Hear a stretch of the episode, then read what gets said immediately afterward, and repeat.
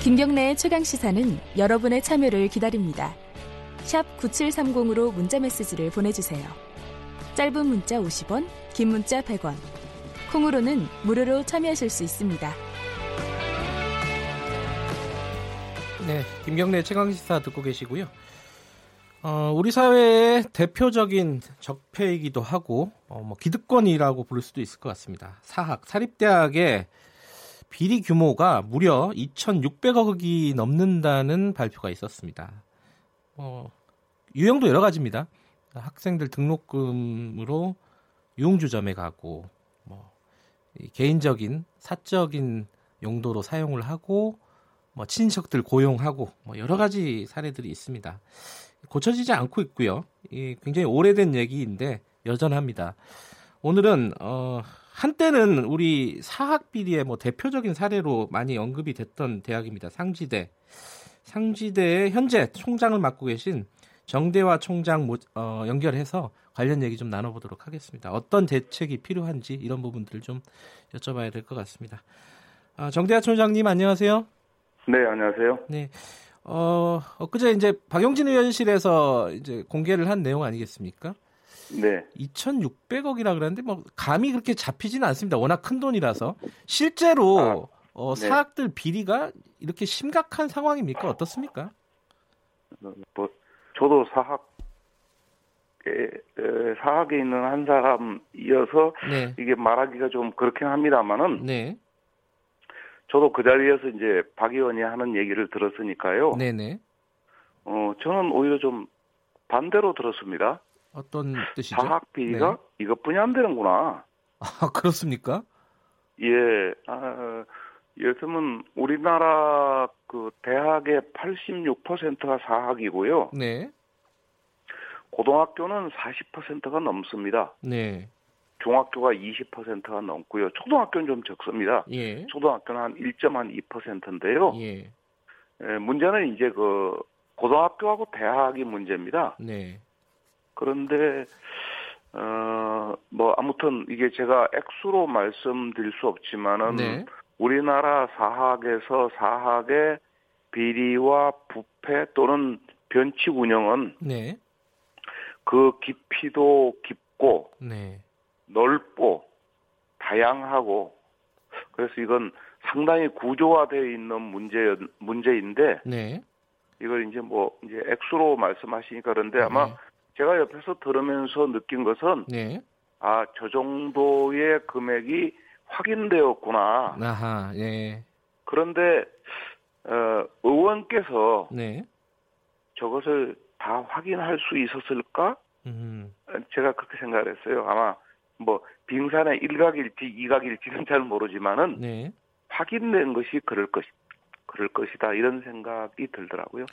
이게 사실 이제 교육부에서 각 대학에 어 네. 이제 비리 건수하고 비리 액수를 다 내놔 봐라 이래가지고 취합한 거라고 하더라고요. 네. 이게 보니까 이제 예컨대 우리나라 뭐 대표 사학이라고 할 수 있는 고려대, 뭐 연세대, 네. 성균관대 이런 쪽은 비리가 네. 한 건도 없다 이렇게 보고를 했더라고요.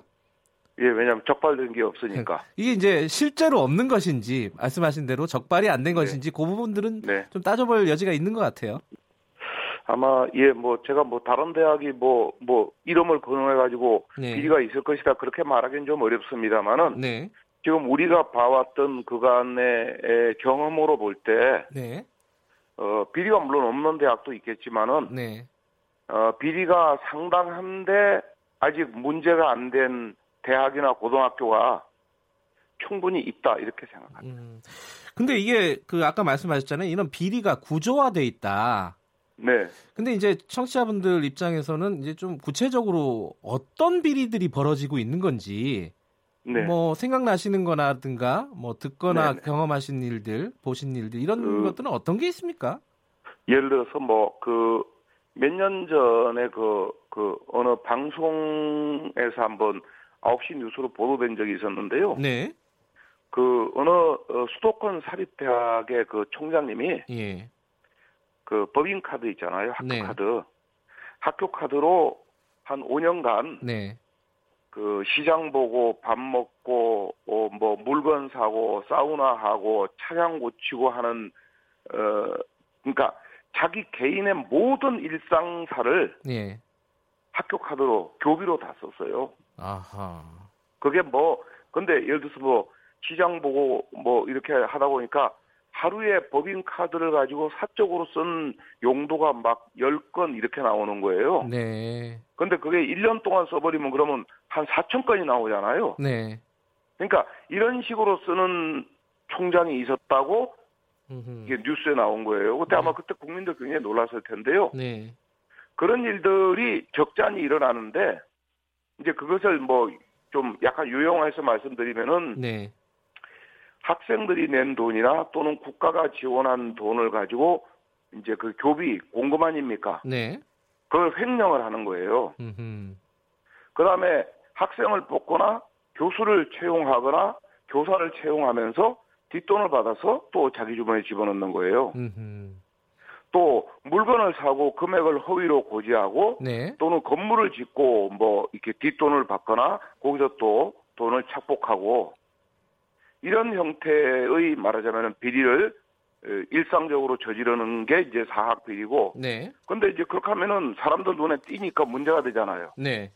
그러니까 그걸 띄지 않도록 자기의 친인척으로 예를 들어서 뭐 회계부장, 총무부장, 격리부장, 기획실장 이런 걸 쭉 앉혀가지고 자기들끼리 말하자면은 의사결정에 참여하고 자기들 외에는 아무도 모르게 하니까 예. 이걸 이제 우리가 통상 족벌 구조라고 합니다. 예. 자기 가족들끼리 친인척끼리 그렇게 하는데 예를 들어서 과거에 상지대도 김문기 씨가 예. 그런 형태로 뭐 사돈에 8촌에 4촌에 6촌에 뭐 10촌에 이렇게 가지고 쭉 앉혀 가지고 이제 음. 자기들끼리 다 이렇게 의사결정하는 거죠. 음. 이제 이런 이제 족벌 구조가 있고 그런데 이 족벌 구조라고 하더라도 결국은 드러나잖아요. 네. 그 드러나게 되고 문제 제기하고 항의하면은 그렇게 항의하는 교수나 학생이나 직원은 가차없이 징계하고 내쫓고 네. 뭐 폭, 폭력을 휘두르고 하는 것이 지금 사학 비리의 구조죠. 그러니까 말씀하시는 걸 들어보면은 어 그러니까 네. 이 사립대학의 뭐 소유주라고 할까요? 뭐 이사장이나 네. 뭐 총장이나 네. 이런 사람들이 잘못을 저질렀어도 그것들을 네. 지적하거나 감시할 수 있는 사람들이 전부 다 자기들 사람들이다. 네. 그렇다면 내부에서요. 예, 그러니까 내부에서? 여기서 네. 이런 의미가 이런 의문이 듭니다. 이 그런 구조화된 비리는 꽤 오래된 것인데 왜 대책들을 마련하지 못하고 있느냐? 아, 예. 예, 이 부분이 의문이 예, 듭니다. 예. 예, 당연한 질문이신데요. 예. 지금은 이제 정부가 대책을 마련하고 있다 이렇게 말씀드리겠고요. 예. 현 정부 들어와서 예. 또 당연히 뭐 박용진 의원이 엊그제 한 것도 그런 대책 마련하기 위한 일환 아니겠습니까? 그렇죠. 그런데 이제 조금 거슬러 올라가서 1960년대 이후를 말씀드리면요. 네. 1960년대는 이제 박정희 대통령이 음, 시대이고 또 우리나라가 이제 고도 성장하던 시대이고 교육이 빠르게 팽창하던 시대입니다. 네. 이 시대 이후에 이제 사학이 크게 발전하게 되는데 국가가 어, 사학과 손을 잡고 네. 사학을 키우면서 사학의 비리를 묵인해 줬습니다. 어허. 정부가. 예. 근데 묵인해주고 그 이후에는 정부와 정치권과 어 그다음에 뭐 언론도 마찬가지고 예. 언론과 사학이 한 몸이 되어가지고 사학 비리의 공범이 되었거나 네. 방조자가 되었습니다. 예. 서로 유착을 했던 거죠. 그래서 우리가 그것을 이제 이 뭐 사학 비리로 유착되었다, 음흠. 사학 마피아다 이렇게 했는데요. 네. 실제로 예를 들어서 교육을 다루는 그 교육부 옛날에는 문교부였지 않습니까? 네. 교육부나 문교부의 고위 관리와 사학의 고위 담당자와 정치권의 국회의원과 이런 사람들이 서로 뇌물을 주고받거나 영향력을 주고받으면서 사실은 한 몸처럼 움직였던 것이 아하. 60년대, 70년대, 80년대, 90년대, 2000년대의 우리나라 사학의 상황이었고 예. 그런 상황에서 사학 비리는 사실은 이렇게 완전히 이게 은폐되고 어 뭐 이렇게 그렇게 됐습니다. 근데 제 기억에는요, 어, 네. 노무현 정부 때 사립학교 이 비리를 좀 어, 뭐랄까요, 잡을 잡기 위해 갖고 여러 가지 법 개정이 이루어졌던 것으로 기억을 하거든요. 맞습니다. 예, 노무현 정부 때도 그랬고요. 네. 아, 좀 이렇게 말씀드리면 좋겠습니다. 사실은 요 사학 비리가 이제 그 80년대까지는 이렇게 이제 구조적 유착 관계에 의해 가지고 은폐가 됐는데요. 네. 워낙에 큰 사건들이 나타나니까 80년대 후반, 90년대 초반에 노태우 정부 때서부터 아하. 사학 비리에 대한 단죄가 시작돼 가지고 네. 지금은 인천대라고 그 국립법인대학이 된 인천의 대학 있지 않습니까? 예. 그게 유명한 선인재단이었습니다. 음. 선인재단 그러면 잘 모르실 텐데요. 네. 이렇게 말하면 됩니다. 백선엽 씨의 선자와 백인엽 씨의 인자 그러면 아, 압니다. 예, 예. 우리나라 군대 아시는 예. 분들 좀 알잖아요. 예. 이 인천에서 15개의 학교를 가진 어마어마한 사학이었는데 네. 이게 80년대 어마어마한 이 사건을 일으켜 가지고 결국은 국가의 헌납이 되어 버렸습니다. 네. 그리고 이제 그 다음에 지금 그 88년에는 영남대가 아, 그 사학비가 일어나 가지고 임시사가 네. 파견되고 80 그때 그 박근혜 씨가 그때 이사장 하던 때였습니다. 예, 예. 또 89년 그 다음에는 조선대가 또 임시사가 파견되고 저희 상지대가 93년에 대구대가 94년에 이렇게 가지고 80년대 후반 90년대 초반에 에, 이 사학 문제가 제기돼서 사학법이 개정되고 임시사가 파견되고 하던 그런 시절이 쭉 있었고 네. 그런 과정에서 노무현 대통령 때 예. 사학법이 전면적으로 개정이 됐어요. 예. 이렇게 이제 말하자면 문제가 풀려가던 과정이었는데 예. 예, 예 이게 박근혜 대통령 얘기를 또 하게 되는데 그 그래서 2005년에 사학법이 정말 전향적으로 개정이 잘 됐는데 네. 그게 2년 후인 2007년에 박근혜 씨에 의해서 전면적으로 다시 완전히 뒤집어져 버린 겁니다. 음흠. 당시 한나라당 대표였던 시절이었겠죠? 그렇습니다. 예. 그래서 그때 뭐 종교계가 들고 일어나고 보수 세력이 들고 일어나고 사학 집단이 들고 일어나고 해가지고 예. 쭉 개정돼 나가죠. 마지막으로 일종의 활용 정점을 했나 싶었는데 그게 그냥 완전히 뒤집어져 버리고 그 뒤집어진 법이 지금까지 와 있고 그 뒤집어진 법 때문에 그나마 이제 사학 개혁이 진행되었던 모든 성과가 그 지난 10년 사이에 박근혜 대통령과 네. 이명박 대통령 사이에 10년 동안에 완전히 무위로 돌아가 버리는 게 돌아가 버린 것이 최근의 상황입니다. 그러니까 2007년도에 법이 개혁이 되면서 지금과 같은 심각한 네. 상황이 어, 네. 만들어졌다 이런 말씀이시네요. 예, 아마 그 저 국민들께서는 좀 생소하실지 네. 모르겠는데 사학분쟁 조정위원회라는 그 정부 기구가 있습니다. 예, 예. 이게 말하자면은 어, 저 학교에 임시사를 보내자. 음흠. 저 학교에 임, 임시사가 있는데 저걸 정의사로 보내자. 이런 걸 결정하는 정부기구입니다. 네. 근데 그 2007년 사학법 개정 때 저 이 사분이 사학분쟁 조정위원회라는 걸 만들었어요. 네. 듣기로는 뭐 사학분쟁을 조정한다니까 중립기구 같지만은 네. 사실 저게 이명박 대통령 출범하자마자 바로 어떤 역할을 했느냐면은 죄를 저질러 가지고 비리를 저질러서 쫓겨난 모든 비리 재단을 다시 돌려주는 역할을 했고 네. 그때 상지대, 대구대, 뭐 또 서울로 보자면은 광운대, 세종대, 덕성여대, 동덕여대, 경기대 등등 모든 대학의 비리 지범들이 다 다시 돌아오는 아하. 그런 통로가 된 게 바로 그 사분위의 정상화였습니다. 알겠습니다. 이게 이 얘기를 조금 더 자세히 들어야 되는데 일단 마지막으로 좀그 네. 청취자분들이 생각 할 수 있는 의문에 대해서 한 가지 질문을 하고 마무리해야 될 것 같습니다. 이런 생각을 할 수 있을 것 같아요.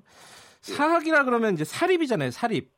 사립이죠. 예, 그러면 누군가 돈을 대고, 그러니까 네. 사적인 재산이기 때문에 정부가 네. 이렇게 법적으로 너무 규제하고 간섭하는 것도 문제 있는 거 아니냐. 네. 자, 율적으로좀 하게끔 내밀어둬라. 이게 논리 네. 아니겠습니까, 그쪽에?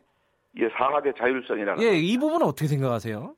네, 예, 그건 충분히 일리가 있습니다. 네. 다만, 사학은 회사가 아닙니다. 네. 학원도 아니고요. 왜 그러냐면은 우선 그 우리 시청자 그 청취자께서 아셔야 될게 예. 초등학교, 중학교, 고등학교에 들어가는 돈은 100% 국가의 돈입니다. 네. 무슨 얘기냐면은 처음에 초등학교나 중학교나 고등학교를 설립할 때만 이제 설립자가 돈을 냅니다. 네. 그러니까 그 뭐냐면 땅값과 건물값이겠죠. 예. 그 이후에 100년이든 1000년이든 거기에 들어가는 교사의 인건비, 학교의 학교 운영비 또는 건물을 증축하는 비용, 수리비 하는 비용 뭐 하다못해 복사지를 사고 볼펜을 사는 모든 비용까지 100% 전부 국가가 지원합니다. 네.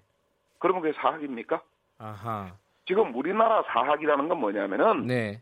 처음에 학교를 누가 설립했느냐를 가지고 따집니다. 네. 그런데 학교를 운영하는 데 들어가는 비용은 전적으로 국가나 사회가 부담합니다. 예, 예, 예. 그렇게 되면은 사학 설립자가 혼자서 이건 내 거니까 내 마음대로 하겠다 그렇게는 못 합니다. 그러니까 우리 사회에서 공적인 성격이 더 강하다 사학이라고 해도 이런 말씀이시네요. 그렇습니다. 알겠습니다. 더구나 그... 이제 더구나 이게 교육기관 아닙니까? 예, 예. 총장님. 요게, 예. 예. 더 할 얘기가 많고 사실 오늘 강사법 네. 얘기까지 좀 하려고 했는데 아, 아 그거는 뭐 다음에 어, 한번 좀 더 연결을 해야 될 것 같습니다. 시간 좀 비워 주십시오. 예, 예. 알겠습니다. 예, 고맙습니다. 네, 감사합니다. 상지대 정대화 총장이었습니다.